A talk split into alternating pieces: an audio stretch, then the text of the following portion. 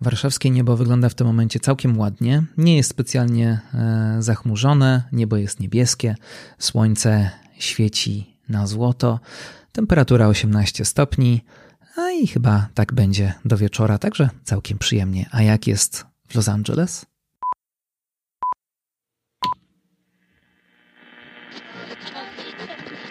Audio. Wizualny. Witaj się Karol Szafraniec w kolejnym odcinku audiowizualnego. Przypominam, że jest to podcast o filmie i kulturze, szeroko rozumianej kulturze audiowizualnej. E, ja jestem filmoznawcą, kulturoznawcą i prezentuję tutaj różne tematy właśnie z filmem i z kulturą audiowizualną związane, a podcast nie mógłby istnieć, gdyby nie stypendium Kultura w sieci e, ministra kultury i dziedzictwa narodowego. E, witam się w kolejnym odcinku. Wiem, że regularność tego podcastu nie jest jego najmocniejszą stroną, ale będę się starał żeby było coraz lepiej. E, w najbliższym czasie troszkę nadrobimy zaległości, e, więc e, odcinki pewnie krótsze, ale będą troszkę częściej. A dzisiaj zapowiadany artysta. Artysta, o którym już pisałem na Facebooku, że właśnie najbliższy odcinek jemu poświęcimy. Artysta bardzo wszechstronny, mm, artysta, który jest malarzem, rzeźbiarzem, stolarzem, autorem, twórcą mebli, scenografii, efektów dźwiękowych, jest muzykiem, kompozytorem, ale oczywiście jest też e, filmowcem i to jednym z najważniejszych twórców e, współczesnego kina. E, to już tak sobie też myślałem, przygotowując ten odcinek, to już nie tylko klasyk współczesnego kina, to już właściwie nestor współczesnego kina, ale cały czas aktywny, cały czas niesamowicie żywotny i faktycznie, gdyby zastanawiać się nad postaciami, które tak realnie najbardziej wpłynęły na krajobraz audiowizualny współczesnego świata, czy ostatnich 20-30 lat, no to trudno będzie znaleźć kogoś, kto miałby tak duże znaczenie jak David Lynch dla tego, w jaki sposób patrzymy na świat, e, jaką mamy wyobraźnię, w jaki sposób e, myślimy o różnych rzeczach. To jest niesamowicie ważny twórca mm, i twórca, który w jakimś sensie definiuje swoją epokę. No i właśnie nim chciałbym dzisiaj się zająć i mm, wytłumaczę się też dlaczego. Dlatego, że David Lynch jest twórcą wyjątkowo mi bliskim.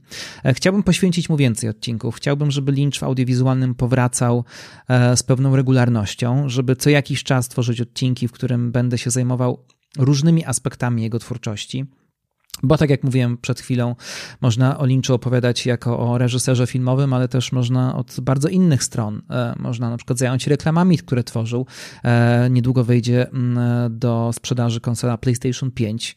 David Lynch kręcił bardzo niesamowite, bardzo oryginalne reklamy, całą kampanię reklamową dla konsoli PlayStation 2. Można na przykład to przypomnieć, a nie jest to tak bardzo znane. Można opowiedzieć o jego projektach muzycznych, z których też tylko część zdobyła, zdobyła taki mainstreamowy rozgłos. Oczywiście można się nim zająć jako, e, jako artystą plastykiem.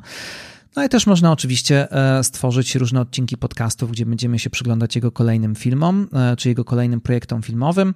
E, no na pewno o, Davidu o Davidzie Lynchu w tym momencie będzie się sporo mówić też przy okazji premiery nowej Duny, bo w końcu Lynch był tym, który stworzył jedyny jak na razie istniejący kinowy film na bazie książki Herberta i był to film niezwykły, dlatego, bo z jednej strony była to porażka, był, była to produkcja nieudana, ale z drugiej strony ta niezwykła wyobraźnia charakterystyczna dla Davida Lyncha, pewna poetyka tego filmu która jest w nim bardzo wyraźnie obecna, sprawiła, że jest to jednak dzieło w jakimś sensie kultowe. I cały czas są fani tego filmu, którzy marzą o tym, żeby kiedyś wypuścić wersję taką pełną, reżyserską, tak jak Lynch sobie ją marzył, aczkolwiek nie ma na to raczej szans. Sam reżyser wielokrotnie mówił o tym, że e, od samego początku ten projekt był pomyłką, dlatego że on się po prostu nie nadaje do robienia produkcji tak spektakularnych, tak dużych, z taką ilością statystów e, i że o ile Dino De Laurentisa, producenta i, i interesowało zrobienie fantastycznego, spektakularnego widowiska. O, tego, o tyle samego Lyncha interesowały raczej spadające krople wody. I gdyby e, ten film miał wyglądać tak, jak on chciał, to trwałby, tak to kiedyś Lynch powiedział, trwałby ponad 8 godzin, składałby się prawie wyłącznie z abstrakcyjnych ujęć. E, fabuła książki, którą przecież fani e, tej książki chcieliby odnaleźć, zeszłaby gdzieś na zupełnie dalszy plan, albo raczej byłaby wyczuwalna niż, niż jakoś opowiedziana faktycznie. Więc ten film nie nadawałby się do oglądania, znaczy nie byłby ani satysfakcjonujący dla samego Lyncha, ani dla odbiorców, którzy nie są tymi odbiorcami, na których Lynchowi raczej zależy. Więc, ale niemniej jednak, no, Duna była filmem, do dzisiaj jest filmem na swój sposób intrygującym, tam są sceny zupełnie niezwykłe i też o samym tym filmie można by zrobić osobny odcinek.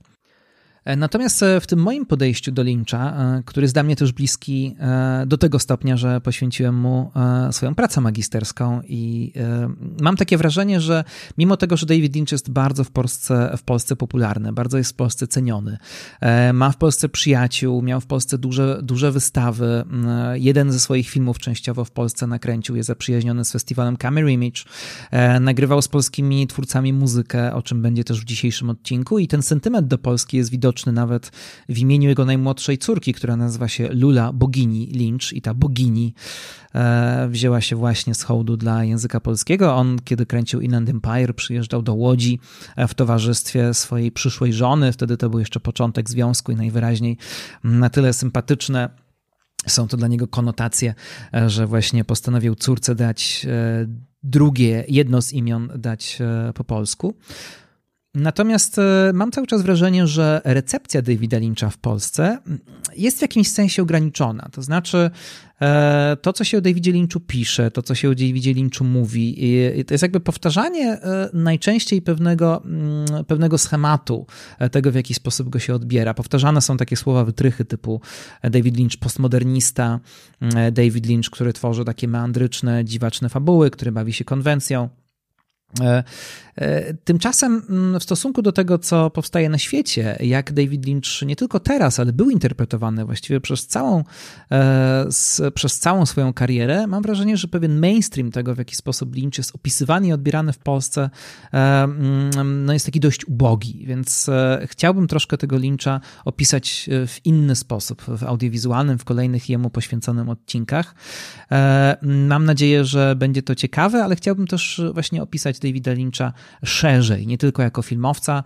E, naprawdę mam takie głębokie przekonanie, że jednak przede wszystkim jest to malarz, wykształcony zresztą malarz po studiach malarskich, który w kinie znalazł jakby najbardziej adekwatne medium do swojej wyobraźni, do swojego temperamentu, ale jednak jest to malarz tworzący kino, a nie filmowiec, który przy okazji e, maluje. Ale to oczywiście e, w przyszłości, natomiast ten podcast ma być też rodzajem polecanek dotyczącym te, do, polecanek, które dotyczą tego, co jest w internecie. A właśnie David Lynch w ostatnim okresie bardzo intensywnie działa na YouTubie, właściwie można powiedzieć, że został YouTuberem. E, założył e, kanał, który, mm, którego pierwszy filmik został wrzucony 11 maja 2020 roku. E, kanał nazywa się David Lynch Theater i zdobywa ogromną popularność i dla wielu osób jest takiego pewnego rodzaju objawieniem. Niektórzy z zadziwieniem patrzą, jak David Lynch siedzi w swoim betonowym studio mm, i spogląda przez okno na niebo w Los Angeles i i opowiada o pogodzie, robi takie prognozy pogody, mm, wrzuca te filmiki z zadziwiającą regularnością.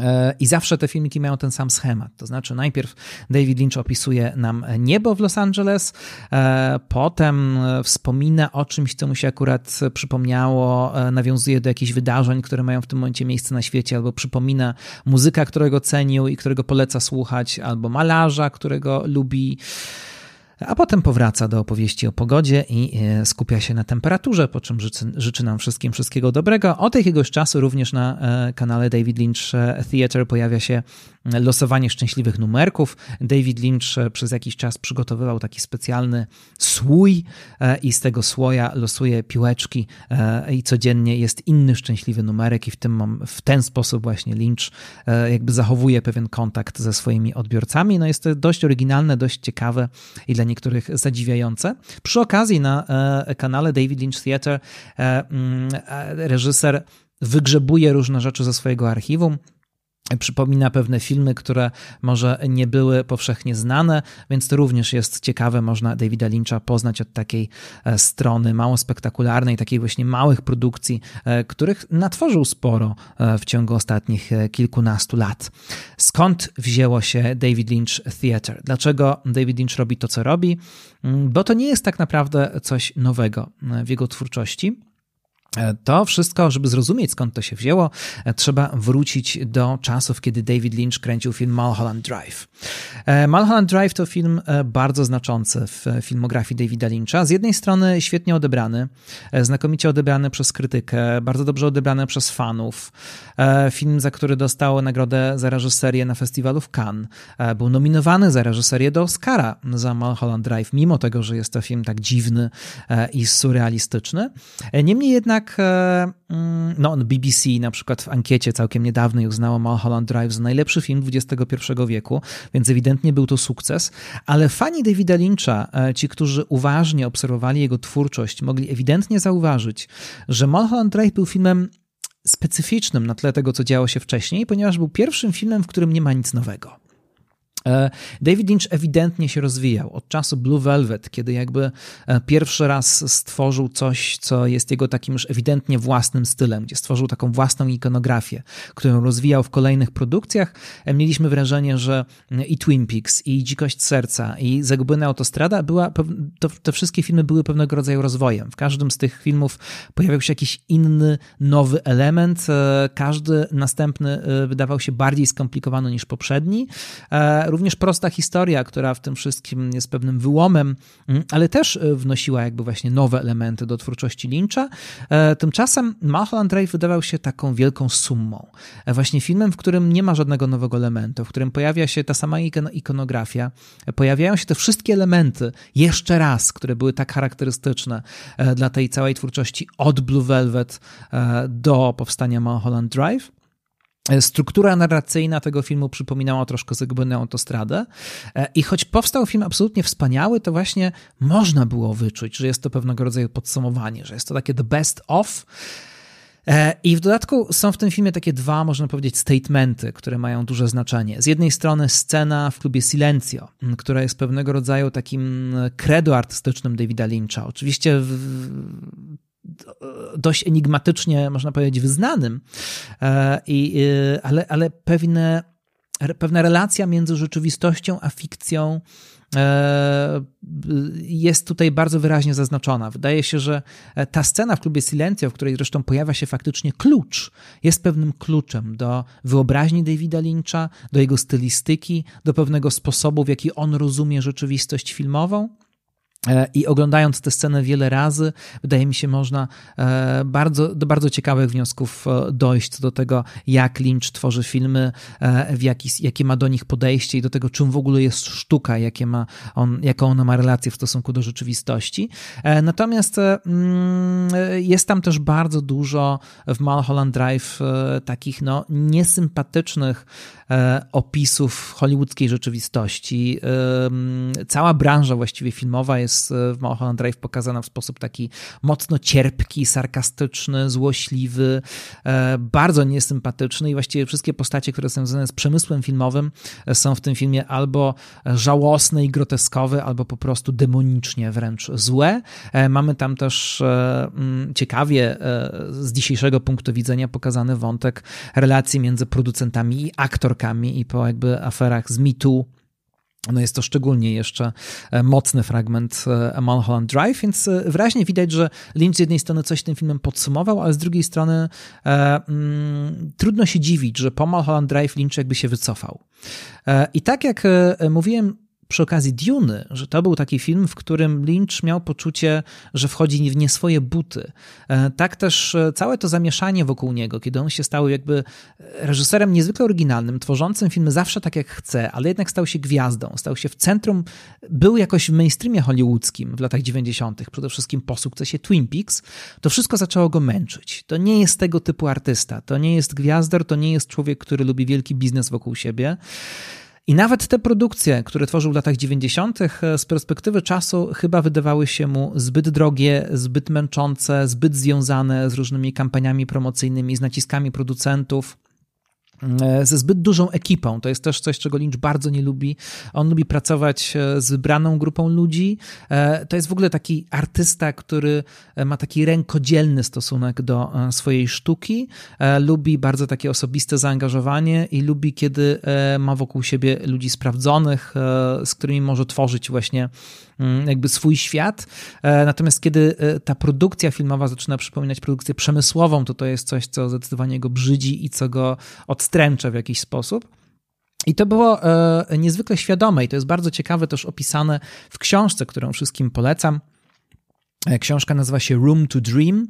E, książka, która jest e, taką ciekawą autobiografią, napisaną na dwie ręce, napisaną przez Davida Lyncha i Christine McKenna. Książka, mm, w której dziennikarka Christine McKenna opisuje całe życie Davida Lyncha, tworzy taką jego biografię, a potem sam Lynch dopowiada, jakby z własnej perspektywy opisuje to, co ona opisuje jakby z zewnątrz. Więc to jest taki rodzaj dialogu między dziennikarką, między tym, jak, do czego ona dotarła, jaki research zrobiła, a potem potem mamy to skonfrontowane z tym, jak Lynch widział kolejne etapy swojego życia. E, ta książka ma też wersję audiobookową, bardzo ciekawą, gdzie tę część napisaną przez e, McKinney czyta ona, natomiast Lynch e, sam jakby dopowiada. Niedawno jeszcze ta wersja audiobookowa istniała na Spotify jako po prostu album muzyczny Davida Lyncha. Niestety ostatnio zniknęła, ale być może jeszcze wróci, albo można to zdobyć gdzieś indziej. W każdym razie książka niezwykle ciekawa, bardzo starannie przygotowana, z takim bardzo rzetelnym indeksem.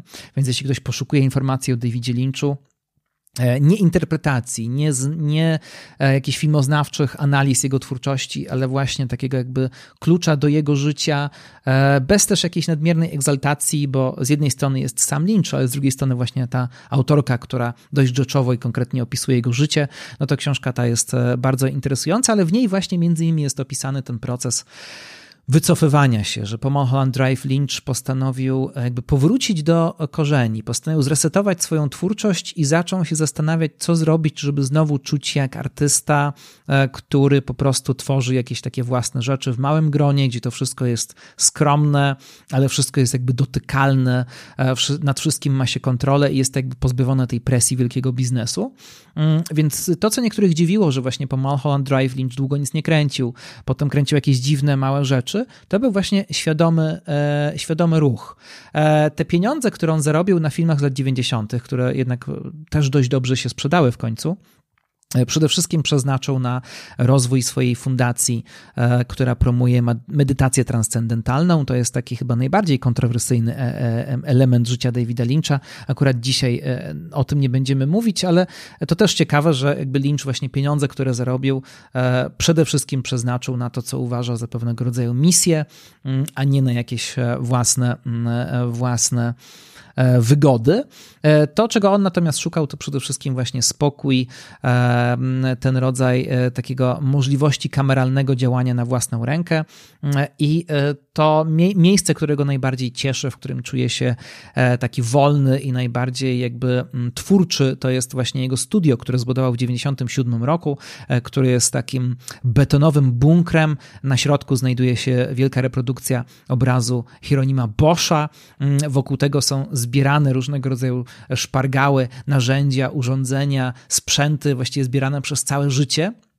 No i w tym studio, które służy jako studio nagraniowe, jako studio malarskie e, jako warsztat, jakby Lynch robi przeróżne rzeczy i to również możemy zobaczyć w internecie, e, ponieważ e, na kanale David Lynch Theater nie tylko pojawiają się te prognozy pogody, ale też co jakiś czas David Lynch pokazuje, jak tworzy różnego rodzaju własne przedmioty, albo jakieś własne meble, albo na przykład stojak na, na Mm, telefon komórkowy, no i tak troszkę nam pokazuje David Lynch, jak takie rzeczy można tworzyć. To jest bardzo ważne, że Lynch jest e, takim artystą w starym stylu.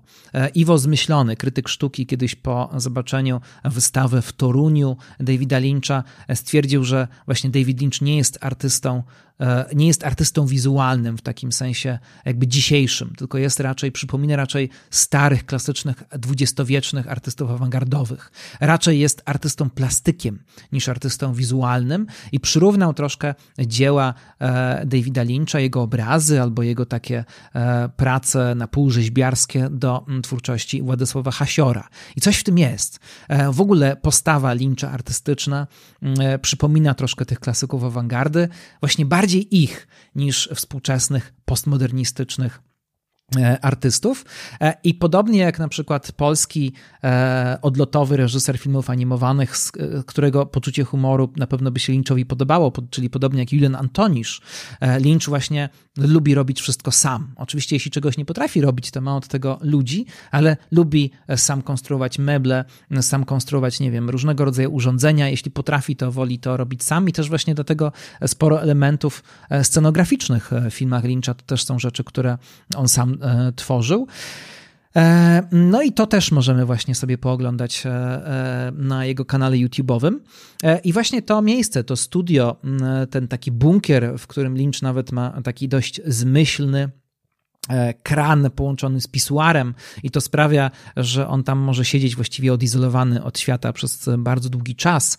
E, to sprawia, że on czuje się szczęśliwy, ale on właśnie tak potrzebuje pracować. A jeśli pojawiają się jacyś ludzie, to muszą to być ludzie bardzo zaufani e, i właśnie po nakręceniu Mulholland Drive Lynch właściwie E, zresetował też otoczenie wokół siebie e, i zaczął zbierać wokół siebie ludzi młodych, ludzi entuzjastycznych, e, ale takich, którzy są jakby policzalni na palcach jednej ręki i który, z którymi może bardzo ściśle działać. I zastanawiał się, jak rozpocząć na nowo, jak rozpocząć właśnie karierę już niewielkiego filmowca, który robi za wielkie pieniądze, ale jak zacząć robić sztukę taką właśnie na małą skalę. I otworzył się na technologie cyfrowe. To już było po nakręceniu Mulholland Drive, lata 2000. E, otworzył się na technologie cyfrowe na dwa sposoby. Po pierwsze, otworzył się na samą technologię, e, na, na dystrybucję cyfrową, na internet i zaczął e, sprawdzać, co w internecie, w jaki sposób internet może przydać się artyście do tego, żeby nawiązać kontakt z odbiorcami z pominięciem wielkich pośredników. Otworzył się też na e, cyfrową e, rejestrację obrazu i dźwięku, do której kiedyś był bardzo niechętny. Jeśli ktoś jest fanem Davida Lyncha, to na pewno pamięta książkę, którą e, stworzył z Chrisem Rodleyem, Wywiad Rzekę. Znakomita książka, świetny wywiad Rzeka, który, którego tytuł oryginalny jest I See Myself. Po polsku nazywało się to Widzę siebie, było to wydane przez wydawnictwo Znak i tam właśnie te rozmowy odbywały się przede wszystkim w latach 90. po nakręceniu Zagubionej Autostrady. W tamtych rozmowach rozmowach David Lynch często mówił o tym, jak nie cierpi komputerów, jak nie montuje nigdy elektronicznie swoich filmów, tylko zawsze ręcznie e, ta taśma musi być klejona, bo on ma tą potrzebę, żeby mm, kręcić na taśmie filmowej, żeby montować film ręcznie, żeby było to poczucie właśnie dotykalności, jakiejś takiej materialności e, filmu. E, natomiast po 2000 roku Lynch zmienił troszkę zdanie i stwierdził właśnie, że technologia cyfrowa, e, co prawda, daje gorszą jakość obrazu, nie daje e, tak pięknego efektu estetycznego, tak głębokich kolorów, to też dla niego było bardzo ważne, e, no ale za to daje pewnego rodzaju niezależność. I Lyncha zaczęło kręcić to, że on sobie kupi kamerę cyfrową niskiej rozdzielczości i będzie miał te same możliwości, które ma jakiś młody student gdzieś na świecie. I właśnie z tą kamerą może wyjść przed siebie i wykorzystać swoją wyobraźnię, wykorzystać swój talent do tego, żeby tworzyć jakieś małe, drobne rzeczy mm, i dzięki temu się realizować. E, no i e, to było dla niego bardzo ciekawe, dla takie bardzo ciekawe doświadczenie, jakby rozpoczęcie kariery artystycznej w jakiś sposób na nowo. E, I postanowił to wszystko połączyć w projekcie, który nazywał się davidlynch.com. No i to było coś, co istniało przez całkiem sporą ilość lat i czemu poświęcał przede wszystkim czemu się przede wszystkim David Lynch poświęcał właśnie po nakręceniu Mulholland Drive. E, DavidLynch.com e, to była strona internetowa działająca na zasadzie subskrypcji. To znaczy Lynch stwierdził, że jeśli ludzie będą płacić, płaciło się 10 dolarów miesięcznie, no to wtedy dzięki temu jego fani, czy ci, którzy są zainteresowani jego działalnością, będą mieli dostęp do różnego rodzaju jakby nowych rzeczy, które tworzy, ale właśnie te rzeczy są tworzone całkiem niezależnie od jakichś wielkich wielkich nacisków. I zaczął przygotowywać przez jakiś czas e, content na tę, e, jak to się brzydko mówi, na tę e, stronę internetową. I bardzo go to cieszyło. Właśnie uczył się różnych rzeczy. Nauczył się obsługiwać Photoshopa, którego do dzisiaj obsługuje i używa, ale jak mówi, używa go w 10%. Kiedy potrzebuje go używać bardziej, no to są od tego ludzie, którzy mu pomagają. Natomiast jemu jakby wystarcza do tego, co on potrzebuje taki zakres e, działalności, e, taki zakres umiejętności photoshopowych. E, nauczył się też obsługiwać program Flash, w którym mógł robić animację, a warto pamiętać, że David Lynch zaczynał w ogóle od animacji. Jego debiut filmowy to była animacja i stopniowo dopiero przechodził do kina aktorskiego, więc miał też to poczucie, że właśnie dzięki technologiom cyfrowym, dzięki technologiom cyfrowym znowu będzie mógł bawić się filmem animowanym. Wobec czego mm, zaczął przygotować różnego rodzaju projekty, i czasami one były, mm, e, wynikały całkowicie z jego e, wyobraźni, a czasami były, wynikały z jakiegoś zbiegu okoliczności. I tak na przykład przygotował zrobiony we Flashu czarno-biały serial animowany Dumbland, który był taki jak jego tytuł, to znaczy było to dość głupie, oparte na takim trochę prymitywnym humorze, pełnym przemocy, niewybrednych żartów o grupie takich facetów, którzy właśnie są niezbyt rozgarnięci mm, łagodnie mówiąc. E, estetycznie ten e, serial przypominał troszkę taki czarno-biały komiks, który w latach 90. David Lynch robił, który nazywał się The Angriest Dog in the World, czyli najbardziej wściekły pies świata. E, i właśnie był pełen takiej agresywnej, negatywnej energii e, charakterystycznej dla niektórych elementów twórczości Lyncha i tak samo było z serialem Dumbland. A co ciekawe, dlaczego mm, e, Lynch robił serial w technologii Flash, która była wtedy zresztą bardzo modna i bardzo dużo takiej, domoro, takiej działalności trochę półamatorskiej, internetowej właśnie tworzono w tej technologii?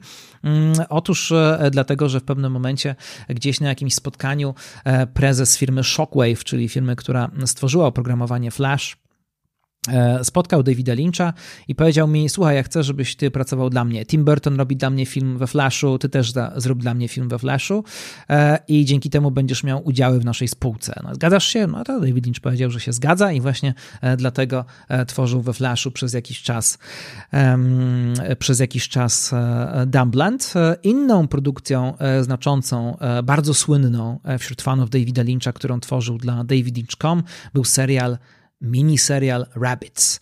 E, bardzo dziwna, bardzo surrealistyczna rzecz. E, telenowela, można powiedzieć, o rodzinie królików. Króliki mieszkają sobie w pewnym domu, mówią do siebie jakieś bardzo dziwne monologi. E, no, ciężko to jak zwykle z filmami Lyncha opowiedzieć. Można sobie to zobaczyć w internecie.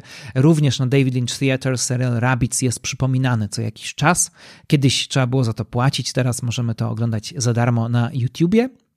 Natomiast e, serial ten był o tyle ciekawy, że mm, sprawiał wrażenie takiej metafilmowej refleksji na temat e, bytów filmowych, bo jest coś takiego dziwnego w Rabbits, e, że mamy wrażenie, że oto bohaterowie serialu, właśnie ta rodzina królików, oni są obserwowani. Obserwowani są przez widzów, jest śmiech publiczności i podskórnie ma się wrażenie, że te króliki zdają sobie, zaczynają sobie zdawać sprawę, że są fikcyjnymi tworami.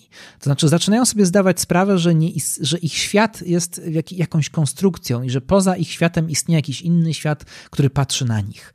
I to jest bardzo ciekawa refleksja na temat, e, tak górnolotnie można powiedzieć, ontologii e, czy statusu ontologicznego bytów filmowych. E, I to jest coś, co Davida Lyncha zainspirowało później do stworzenia Inland Empire, gdzie mieliśmy historię aktorki, aktorki, która gra jakąś rolę, e, gra jakąś postać e, i ta postać żyje własnym życiem e, i mamy jeszcze inne postacie, w które ta aktorka się wciela, ale każda z tych postaci żyje we własnym świecie i zaczyna czuć, że poza tym jej światem istnieją te inne światy, że być może stworzona w filmie postać zaczyna wychodzić poza kino, trochę jak, u, e, jak w ucieczce z kina Wolność, ale to jest w Inland Empire zupełnie inaczej przedstawione, ale wydaje mi się, że to jest jakaś taka myśl, taki pomysł, który przyszedł gdzieś Lynchowi do głowy i rozwijał to w Rabbits, a potem właśnie zaczął to rozwijać w Inland Empire, gdzie zresztą Rabbits również się e, pojawiają na chwilę. Ciekawy był sposób kręcenia Rabbits, ponieważ e, jest to serial, w którym e, występują aktorzy. To nie są animowane kukiełki, to są prawdziwi aktorzy, którzy byli przebrani za króliki, co było dla nich straszliwie męczące. Te mm, stroje królików były niewygodne, nieforemne, ograniczały oddychanie. A główną bohaterką Rabbits e, była e, królicza mama, którą grała Naomi Watts i ona musiała się w to wszystko przebierać, ale jak zawsze mówiła e, dla Lyncha, była w stanie zrobić wszystko. Zresztą wszyscy godzili się na to, żeby w tych strojach występować. I mimo tych wszystkich niedogodności, mimo tego, że właściwie nie wiedzieli, w czym występują, mieli poczucie, że jest to taka niezwykła, e, piękna przygoda. Mm, Naomi Watts zresztą zawsze o tym mówi, że David Lynch jest człowiekiem, któremu ona zawdzięcza karierę, e, który traktował ją tak, jak nikt inny jej nie traktował, z taką uwagą, z taką E, z taką estymą, z takim ciepłem. To jest zresztą coś, co e, aktorzy, a zwłaszcza aktorki e, zawsze mówią o Davidzie Lynchu. To jest twórca uwielbiany przez aktorów. Sposób właśnie zupełnie niehollywoodzki, w jaki on traktuje ludzi i być może też dlatego Naomi Watts godziła się na wszystko, co Lynch, co, o co Lynch ją prosił. E, e, i między innymi stąd wzięła się jej rola w Rabbits, więc e, właśnie serial Rabbits między innymi powstał dla davidlynch.com, no a poza tym właśnie na tej stronie internetowej Lynch też sprzedawał swoją kawę organiczną. Chyba już nie istnieje ta linia, ta, ta marka kawy, ale wtedy to e, sobie istniało. E, tam sprzedawał jeszcze różny inny tak zwany merch związany ze swoimi filmami. Można było kupić koszulki z głową do wycierania, z Twin Peaks, różne jakieś pamiątki, kubki, tego typu rzeczy. Oczywiście przede wszystkim związane z kawą. To jest coś, co dla Lyncha jest bardzo ważne. Mm, no i tak sobie ta strona davidlynch.com istniała i właśnie na tej stronie też Lynch czasami kręcił, rozmawiał z jakimiś artystami, na przykład znaczącymi dla niego, z muzykami, E, ale też właśnie tam prezentował te swoje prognozy pogody, e, które stały się wielkim hitem. Niestety w pewnym momencie Lynch e, rozczarował się potężnie tym pomysłem David Lynch.com, ponieważ znowu zaczął czuć presję. To znaczy znowu czuł, że ludzie płacą te 10 dolarów miesięcznie, a skoro płacą, to trzeba im właściwie e, przez cały czas prezentować e, no, dużą ilość treści. E, I już można to robić, znaczy trzeba to robić, nawet wtedy, kiedy nie ma się weny, kiedy nie ma się pomysłów, e, kiedy jakby to mm, nie, przys, nie, nie wiąże się z niczym, co on by w danym momencie, na co by w danym momencie miał ochotę. No i to sprawiło, że on e, zaczął opuszczać troszkę mm, ten pomysł David zaczął się z nim żegnać, i, ale przez długi czas jeszcze robił te swoje prognozy pogody. I to był jakby taki jedyny sposób kontaktu cały czas z tymi osobami, osobami, które jeszcze chciały płacić za mm, abonament na tej stronie. Istniał też taki specjalny czat na davidlynch.com, tam ludzie sobie rozmawiali o, różnego rodzaju rzeczach, no ale w końcu stopniowo ten e, pomysł e, zmarł i skończyły się też te e, prognozy pogody. Natomiast one potem oczywiście gdzieś zaczęły być przypominane na YouTubie, gdzie niegdzie można cały czas obejrzeć sobie te stare mm, prognozy pogody. Natomiast e, e, w tamtym czasie oczywiście Lynch też e, nakręcił film Inland Empire, o którym już wspominałem. Film, który, którego duża część powstawała w Łodzi. Lynch postanowił się też w tamtym czasie zajmować muzyką i nagrał kilka płyt. Najpierw płyty takie bardzo mało znane, w niewielkim nakładzie, na które w ogóle mało kto zwrócił uwagę, a potem zaczął nagrywać płyty, gdzie brali udział już znani muzycy i to stało się takim ważnym elementem jego twórczości. E, w tym okresie między Inland Empire a e, trzecim sezonem Twin Peaks, e, gdzie jakby od strony filmów pełnometrażowych Lynch był twórcą właściwie nieaktywnym, ale tak naprawdę cały czas działał i cały czas robił różnego rodzaju rzeczy. No i w tym czasie też powstawały e, różnego rodzaju krótkie filmy, e, powstawały krótkie produkcje, jakieś takie eksperymenty. Na przykład, kiedy Lynch tworzył Inland Empire w Łodzi, e, to też w tym czasie robił dużo zdjęć i te zdjęcia zresztą do dzisiaj wychodzą w różnego rodzaju albumach. Między innymi tworzył zdjęcia w łódzkich fabrykach, tam tworzył serię aktów, ale też kręcił takie krótkie etiudy. Próbował te swoje kamery niskiej rozdzielczości, więc poza Inland Empire między innymi w łódzkich fabrykach na przykład nakręcił e, takie krótkie filmy, e, jakieś takie tajemnicze etiutki z Weroniką Rosati na przykład w roli głównej, więc mm, wypróbował różnych aktorów, różne aktorki, różnego rodzaju ustawienia, na to miał e, jakby, dostało takie możliwości dzięki przyjaciołom z Camera Image, żeby mm, takie rzeczy w Polsce robić. I w tym czasie e, poznał też kilka osób, e, z którymi mm, e, współpracował bardzo intensywnie. Przede wszystkim dwie osoby tutaj mają znaczenie. Z jednej strony Dean Harley, czyli twórca muzyki ambientowej.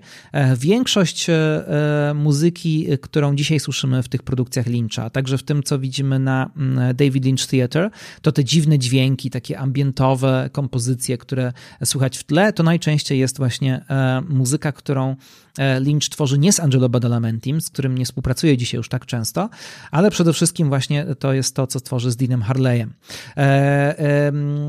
David Lynch od czasów e, lat 90. zresztą nauczył się, bardzo się rozwinął muzycznie. E, troszkę gra na gitarze, troszkę gra na saksofonie. E, sam komponuje też pewne melodie, ale zazwyczaj potrzebuje kogoś, kto muzycznie ogarnia te jego pomysły i właśnie najczęściej jest to Dean Harley, ale też między innymi mm, w tamtych czasach, od tamtego czasu pracuje z bardzo interesującą japońską montażystką i twórczynią filmów animowanych, która nazywa się Noro, Noriko Miyakawa z Noriko Miyakawą i to ma znaczenie, dlatego że na e, kanale David Lynch Theatre możemy zobaczyć e, wśród różnych rzeczy, które są tam prezentowane, film Pożar. Fire. I to jest coś, co szczególnie polecam. Jeśli ktoś wejdzie sobie na tą stronę David Lynch Theatre i zobaczy e, całą masę różnych rzeczy, nie będzie wiedział, czego się złapać, e, to szczególnie polecam właśnie mm, e, film Pożar.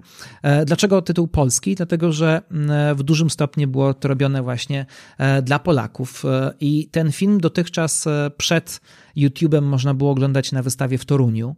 E, bardzo króciutki film, film animowany, film, który sprawia wrażenie takiego ożywione, takich ożywionych, e, ożywionego malarstwa Davida Lyncha. David Lynch w swoim malarstwie ma bardzo charakterystyczny styl. I właśnie ten film Pożar e, bardzo, jeśli ktoś nie widział nigdy obrazów Lyncha, to właśnie oglądając pożar może sobie troszkę wyobrazić, e, jak te obrazy, jak te obrazy wyglądają. E, I jest to taka mm, etiuda o jakimś, jakiejś takiej bardzo dramatycznej sytuacji, o kimś, komu spłonął dom. I to jest też taki wątek, który powtarza się w twórczości Lyncha od właściwie samego początku. Wątek domu, ale ten dom, miejsce, które powinno być bezpieczne, które powinno dawać nam ciepło, staje się miejscem E, jakiegoś zagrożenia, jakiegoś niebezpieczeństwa. E, w Eraserhead, e, w głowie do wycierania, dom, w którym mieszka główny bohater, jakby od, od, od, od, od środka gnije i rodzina, która powinna dawać pewnego rodzaju ciepło, też przynosi zagrożenie, a przede wszystkim dziecko jest źródłem tego zagrożenia.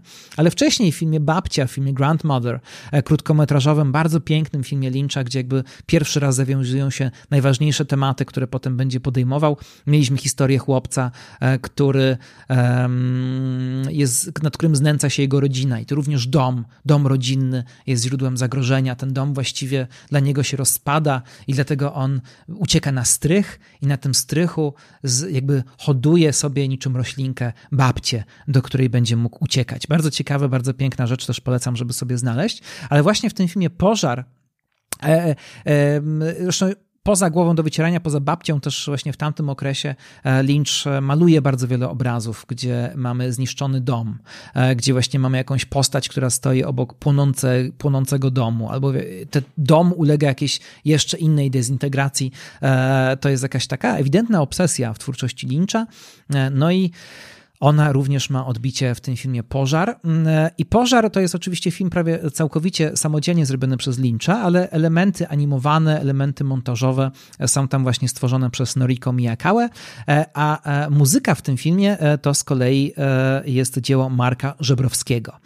I tutaj też warto wspomnieć o Marku Żebrowskim. E, to jest taka mało znana paradoksalnie w Polsce postać. To jest kompozytor, to jest pianista, e, to jest teoretyk muzyki, wykładowca, ale mieszkający za granicą, mieszkający przede wszystkim w Kalifornii, e, ale też jest to człowiek, który współpracuje od lat z festiwalem Camera Image. W Stanach Zjednoczonych napisał książki, innymi o Ignacym Paderewskim i o Chopinie, więc bardzo promuje polską muzykę. Ale dzięki Camera Image David Lynch poznał w pewnym momencie Marka Żebrowskiego i razem zaczynali, razem nagrali, grali kilka koncertów i nagrali też płytę Polish Night Music. E, to jest taka płyta, czy w ogóle muzyka, którą razem tworzyli, to muzyka, e, gdzie David Lynch grał e, jakieś takie swoje improwizowane, ambientowe impresje, a Marek Żebrowski jako wykształcony muzyk słuchał sposobów, w jaki David Lynch improwizuje i do tego jakby tworzył e, pewien taki bardziej poukładany background, jakieś takie bardziej poukładane tło muzyczne. Więc Lynch sobie improwizował, do tego dokładał E, się Marek Żebrowski i dzięki temu to nabierało takiego bardziej muzycznego charakteru, ponieważ Lynch jest faktycznie takim non-musician, czyli jest człowiekiem bardzo czującym muzykę, e, bardzo mającym ogromną wyobraźnię dźwiękowo-muzyczną, ale nie będący klasycznym muzykiem. E, I jak sam Lynch mówi podczas nagrywania płyty z Markiem Żebrowskim albo podczas grania koncertów z nim, dzięki Żebrowskiemu, jak on sobie gra i sobie improwizuje, to ma takie poczucie, że wie, co robi. No i z Markiem Żebrowskim właśnie współpracował. E, część muzyki w Inland Empire to muzyka nagrana razem z Żebrowskim. To też był, no i właśnie ta płyta Polish Night Music. I e, Polish Night Music to też jest ciekawy, ciekawy pomysł wyjściowy był na tą płytę, e, ponieważ e, obaj panowie postanowili grać muzykę która im się kojarzy z nastrojem Polski. A Polska dla obydwu panów e, e, tak naprawdę była miejscem dość tajemniczym. Dla Davida Lyncha oczywiście Polska była zupełnie niesamowita, ponieważ jest to kraj obcy, do którego przyjechał kręcić film.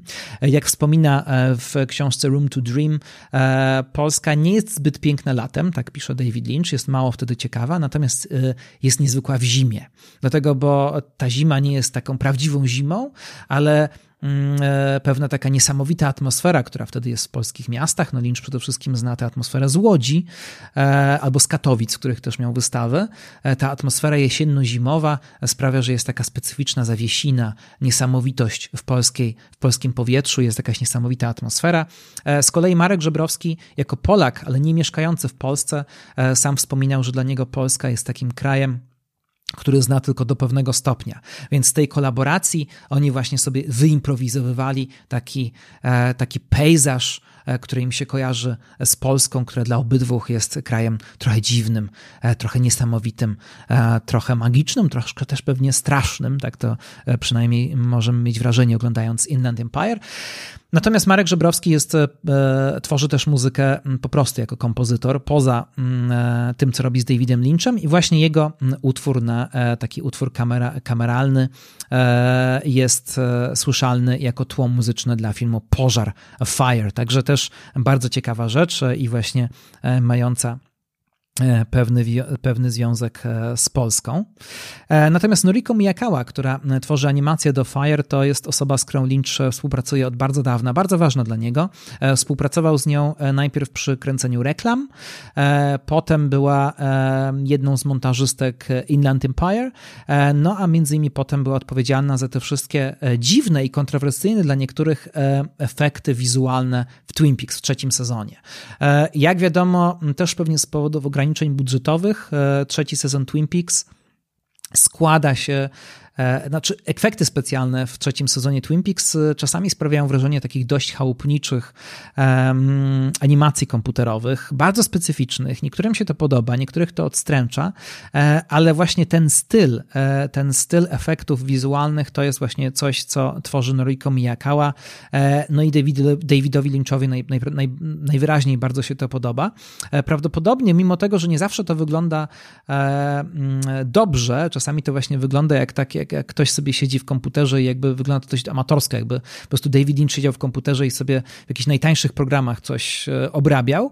E, niemniej jednak daje to właśnie takie poczucie ręcznie robionej sztuki, znaczy komputerowo, ale takiej, e, że to jest właśnie coś, nad czym on ma pełną kontrolę, że to nie wymaga jakichś wielkich studiów, nie wymaga jakiegoś bardzo skomplikowanego programowania i to jest rodzaj takiej zabawy artysty, który może sobie sam na własnym komputerze przy pomocy właśnie Miyakały tworzyć. Myślę, że dlatego on się decyduje na tego typu działania, bo jego wyobraźnia wtedy jest zupełnie nieskrępowana i nawet jeśli to nie wygląda tak dobrze, no to ma to też pewien urok, ale przede wszystkim dzięki temu ma to poczucie kontroli. Więc e, Noriko Miyakawa cały czas współpracuje z Lynchem, również przy jego e, nowych produkcjach. Jeśli chodzi o Miyakałę, to warto wspomnieć jeszcze o współpracy z Lynchem przy e, koncercie Duran Duran, przy rejestracji koncertu Duran Duran. To również jest jedna z rzeczy, które David Lynch robił w, po nakręceniu Inland Empire, które są takie mało pamiętane. Niestety trudno jest zobaczyć fragmenty tego koncertu na YouTubie. Ten koncert nigdy się nie ukazał na Blu-rayu ani na DVD. DVD, e, ale był taki czas, kiedy American Express e, we współpracy z YouTube'em e, zrobili serię koncertów popularnych zespołów rockowych i postanowili, że połączą zespoły rockowe ze znanymi reżyserami. I z tego powstały dość niesamowite kolaboracje, bardzo nieoczywiste i bardzo nieoczywiste właśnie filmy rejestrujące koncerty. Zespół The Killers został połączony z Wernerem Herzogiem, który właśnie nakręcił o nich dokument i e, stworzył, e, zarejestrował ich koncert i jakby po swojemu go zmontował. Między innymi też Terry Gilliam nakręcił koncert zespołu Arcade Fire, a właśnie David Lynch nakręcił koncert Duran Duran. I tam były takie bardzo specyficzne wizualizacje i właśnie za nie również odpowiedzialna była Noriko Miyakawa. No i między innymi właśnie e, na, e, na YouTubie, e, jeśli chodzi o te filmy, starsze produkcje, które czasami Lynch przypomina, no to właśnie możemy zobaczyć Pożar, ale możemy też zobaczyć taki film, który nazywa się Three Hours, czyli film, który również gdzieś tam powstał jakiś czas temu i Lynch teraz go wygrzebał i pokazał, pokazał światu. I to jest bardzo krótka produkcja, ale też polecam, żeby ją zobaczyć. Również zrobiona w sumie takimi bardzo chałupniczymi metodami, metodami, kamerą cyfrową i e, takimi bardzo prostymi technikami, ale wyobraźnia Lyncha ma tutaj ogromne znaczenie e, i to jest film, który jest takim, taką duchową kontynuacją filmu Alphabet. E, wczesne filmy Davida Lyncha, to jego pierwsze filmy, które zrobił, które były jeszcze właśnie troszkę animacjami, troszkę filmami aktorskimi. W tamtym czasie właśnie powstał film Grandmother, czyli Babcia, o którym wspominałem, ale też w tym czasie powstał film Alphabet, który jest taką impresją, takim bardzo surrealistycznym, makabrycznym filmem o e, szkole i o tym, jak litery i nauka alfabetu działa opresyjnie na jednostkę. To miało bardzo duże znaczenie dla Lyncha, ponieważ jak wszyscy dobrze wiemy, Lynch jest artystą myślącym obrazami, Lynch jest artystą myślącym intuicyjnie, e, Lynch jest człowiekiem, który nie lubi niczego tłumaczyć i który, jak mówi, z latami nauczył się mówić, nauczył się udzielać wywiadów, nauczył się mówić do ludzi, ale jakby jest to pewnego rodzaju maska. To nie jest jego taki naturalny stan bycia. E, Lynch raczej woli niewerbalny kontakt z rzeczywistością, niewerbalny kontakt ze światem. E, I to, że trzeba było się nauczyć mówić, trzeba było się nauczyć racjonalizować to, człowiek się musi nauczyć racjonalizować to, co dzieje się z nim w środku i uczy się tego między innymi poprzez naukę pisania, liczenia i poprzez to wszystko, co jest w szkole, no to Lynch to zapamiętał jako coś bardzo traumatycznego, jako coś właśnie takiego, gdzie cywilizacja cywilizacja dokrawa nas e, do pewnego rodzaju swoich potrzeb, e, ale to nas, ale to jest pewnego rodzaju kaleczenie i właśnie Lynch tak to odbierał i alfabet był pewnego rodzaju takim protestem przeciwko edukacji, która zmusza do myślenia pewnych schematach i pewnego rodzaju takiego linearnego myślenia, które Lynchowi jednak jest zupełnie obce. E, no i właśnie Three R's jest czymś podobnym, tylko mm, tutaj pojawiają się nie tylko litery, ale pojawiają się też liczby, nauka liczenia e, i takiej arytmetyki najwyraźniej również jest czymś traumatycznym. Dla osób, dla których szkoła była traumatyczna, e, no to pewnością będzie to bardzo bliskie, e, ale właśnie e, też jest to taki ciekawy, krótki filmik, który Lynch zaprezentował. E, mamy jeszcze film Scissors, nożyczki, który możemy ewentualnie skomentować jako taki ironiczny, zabawny, półanimowany komentarz do montażu filmowego. To również coś, co znajduje się na David Lynch Theater. No a poza tym David Lynch też na tym swoim kanale obserwuje owady. Owady to jest jego taka wielka obsesja jeszcze z czasów dziecięcych. Jako dziecko e, David Lynch zbierał właśnie ciekawe owady i trzymał je gdzieś w słoikach i w różnych miejscach i bardzo lubi się przyglądać ich życiu. E, I mamy e, między innymi dwa filmiki. Jeden taka historia małego robaczka, który sobie chodzi po drzewie i nie może znaleźć właściwej drogi, a drugi to bardzo dramatyczna walka pająka z pszczołą, którą David Lynch zaobserwował właśnie w swoim studiu, w tym betonowym bunkrze i sobie postanowił ją nakręcić i wzmocnił ją ciekawymi efektami dźwiękowymi. Dzięki temu z tego powstała taka mm, trzymająca w napięciu opowieść. E, natomiast e, warto jeszcze wspomnieć o tym, że kiedy David Lynch podczas swoich raportów pogodowych nawiązuje do e, wydarzeń, które dzieją się na świecie, no to chyba taki najbardziej przejmujący moment był wtedy, kiedy po zabójstwie George'a Floyda przez Stany Zjednoczone mm, przechodziła fala protestów i David Lynch mm, dał temu wyraz, raz trzymając w tle za sobą napis Black Lives Matter, ale też był taki jeden moment, kiedy był E, ten czas tak zwanego blackoutu, kiedy to wiele osób na znak protestu zaciemniały swoje na przykład profile na Facebooku. David Lynch wtedy e, wystąpił z prognozą pogody na YouTubie, e, pokazując tylko puste krzesło. Nikt nic nie mówił, jego samego też nie było na ekranie. Bardzo to było dobrze odebrane akurat, akurat wtedy, więc cały czas jest to pewien barometr, to co David Lynch robi na tym swoim kanale. Nie tylko E, jest pewnego rodzaju ekspresją artystyczną, ale też jest pewnego rodzaju wyrazem świata, który jest wokół. Sam Lynch mówi w wywiadach, że ma wrażenie, że przez długi czas jeszcze nie nakręcił żadnego filmu, wobec czego trzeba działać inaczej. E, mam też takie wrażenie, że ten, ta jego działalność na YouTubie z tego czasu jest bardzo interesującym e, takim elementem większego zjawiska.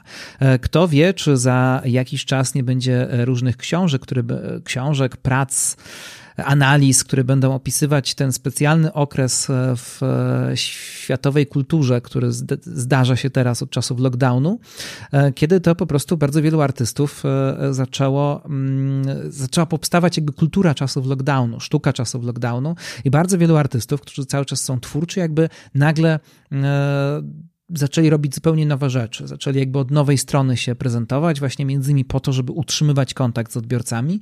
I to też jest właśnie interesujące, że David Lynch taką potrzebę poczuł i że znowu chciał mieć taki bezpośredni kontakt e, e, pierwszy raz na taką skalę od czasu, kiedy robił David Lynch.com.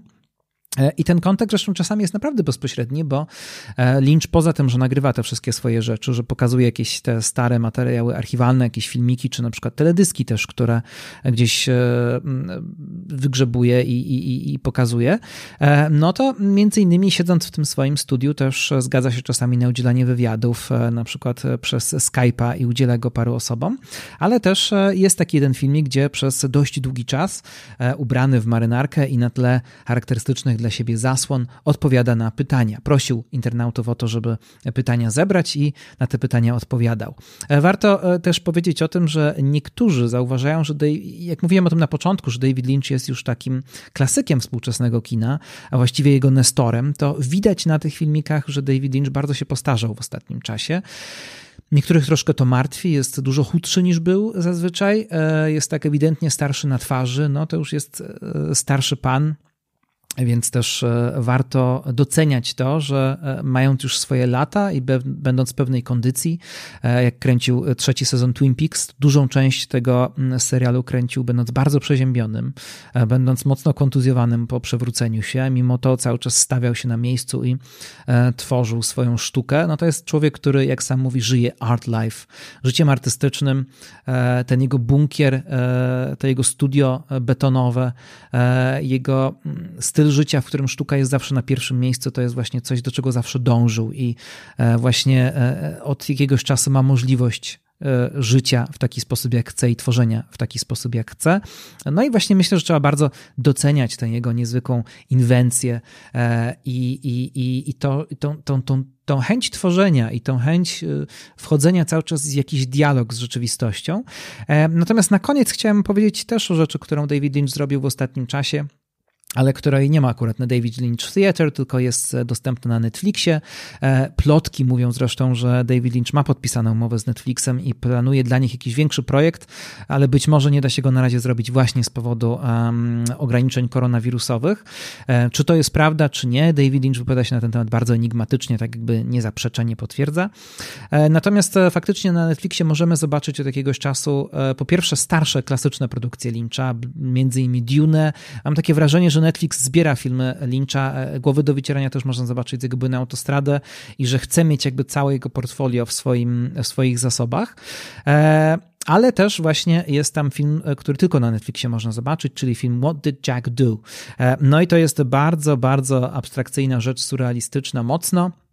E, z pewnością e, niewiele się z tego dowiemy, jak bardzo e, to jest czysty zbiór piór nonsensownych dialogów, a jak bardzo ma to jakieś głębsze znaczenie, no to oczywiście każdy będzie miał ten temat własne zdanie. Film 17-minutowy, w którym David Lynch troszkę się nabija z takich schematów kina noir, wszystko jest czarno-białe, dzieje się na stacji kolejowej i tam właśnie David Lynch przesłuchuje pewną małpkę, kapucynkę, która ma na imię Jack. E, no i Lynch, e, przesłuchując tę małpkę, oskarży ją o morderstwo. Małpka zaczyna opowiadać historię e, swojej wielkiej miłości do pewnej kury i z tego być może wyniknęło to zabójstwo. W filmie pojawia się też piosenka, e, która przypomina takie e, piosenki typowe dla filmów Lyncha od czasu e, Eraserhead, od czasu Głowy do wycierania, kiedy pani z kaloryfera śpiewała piosenkę In Heaven. Potem mieliśmy też piosenki w Twin Peaks, piosenkę w Mulholland Drive zazwyczaj te piosenki opowiadają o utraconej miłości, o jakiejś wielkiej stracie i to również pojawia się w What Did Jack Do. E, natomiast absolutnie absurdalne e, są w tym filmie dialogi. I co ciekawe, ten film powstał na zamówienie e, Fundacji Cartier, francuskiej fundacji zajmującej się sztuką współczesną, dla której David Lynch, która Davidowi Lynchowi wydała album z fotografiami aktów. To jest coś, co on też robi przez całe życie. Akty kobiece, e, nagie kobiety i fabryki, e, akty kobiece i dym. To jest coś, co, e, co on bardzo lubi robić.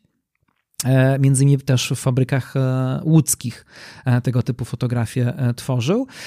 No i wydał właśnie taki album z aktami. E, jego premiera miała miejsce w Paryżu e, w Fundacji Cartier i właśnie w tejże fundacji w czasie premiery e, książki w 2017 roku pokazał ten 17-minutowy film, nakręcony w roku 2016 i 2016 to był rok małpy w chińskim horoskopie i między innymi dlatego właśnie małpa w jednej z głównych ról. Natomiast paradoks polega na tym, że ten film był pokazywany we Francji, a on bardzo dużo traci w tłumaczeniu. Tak naprawdę najlepiej obejrzeć go w oryginale, ponieważ e, część surrealistycznej zabawy, która jest w tym filmie, wiąże się z językiem.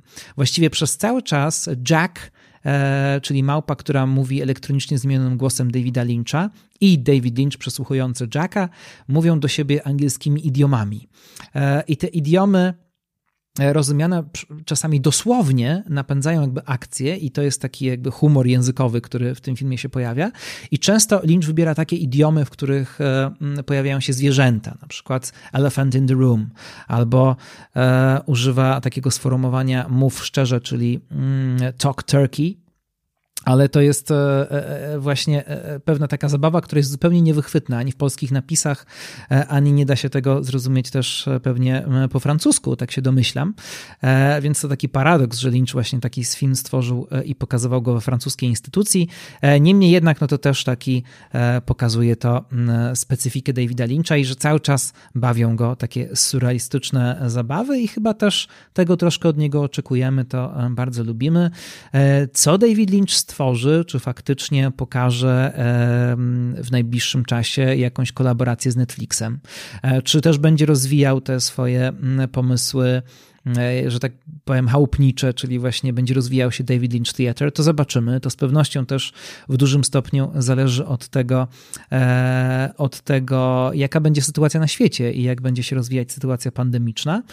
E, w każdym razie na Davida Lyncha można liczyć. Codziennie ta regularność jest naprawdę niezwykła. Często się właśnie pisze o tym, że E, e, David Lynch ma regularność wrzucania filmików, no taką, że nie jeden profesjonalny youtuber e, mógłby mu zazdrościć. Ja sobie też życzę i słuchaczom, żeby podcast audiowizualny również troszkę się nauczył regularności od Davida Lyncha. Mam nadzieję, że tak będzie. Bardzo dziękuję za ten odcinek. Serdecznie polecam, żeby Lyncha oglądać. Właśnie zaglądać do jego twórczości od takiej mniej oczywistej strony. E, David Lynch Theater jest cały czas dostępny. What Did Jack Do e, na Netflixie. Można sięgnąć e, do książkę, po książkę Room to Dream. Bardzo ciekawa. E, no i oczywiście można sobie przypominać klasyczne filmy Davida Lyncha cały czas dostępne, e, a oczywiście audiowizualny jest e, na Facebooku i tam polecam, żeby mm, słuchać, żeby też może sobie przypomnieć wcześniejsze odcinki. Jeśli ktoś dopiero teraz trafił na podcast, na YouTubie też jestem, więc są bardzo różne miejsca, gdzie możemy się kontaktować. No i oczywiście też zachęcam do tego, żeby zostawiać na Facebooku audiowizualnego komentarze i swoje wrażenia dotyczące podcastu. Mówiłem o tym, że teraz troszkę będę nadrabiał zaległości, więc e, e, całkiem niedługo kolejny odcinek, w którym od nieoczywistej strony powrócę do tematu, od którego zacząłem audiowizualnego, czyli do tematu studia Ghibli. E, to wszystko przed nami. Bardzo dziękuję za uwagę i do usłyszenia.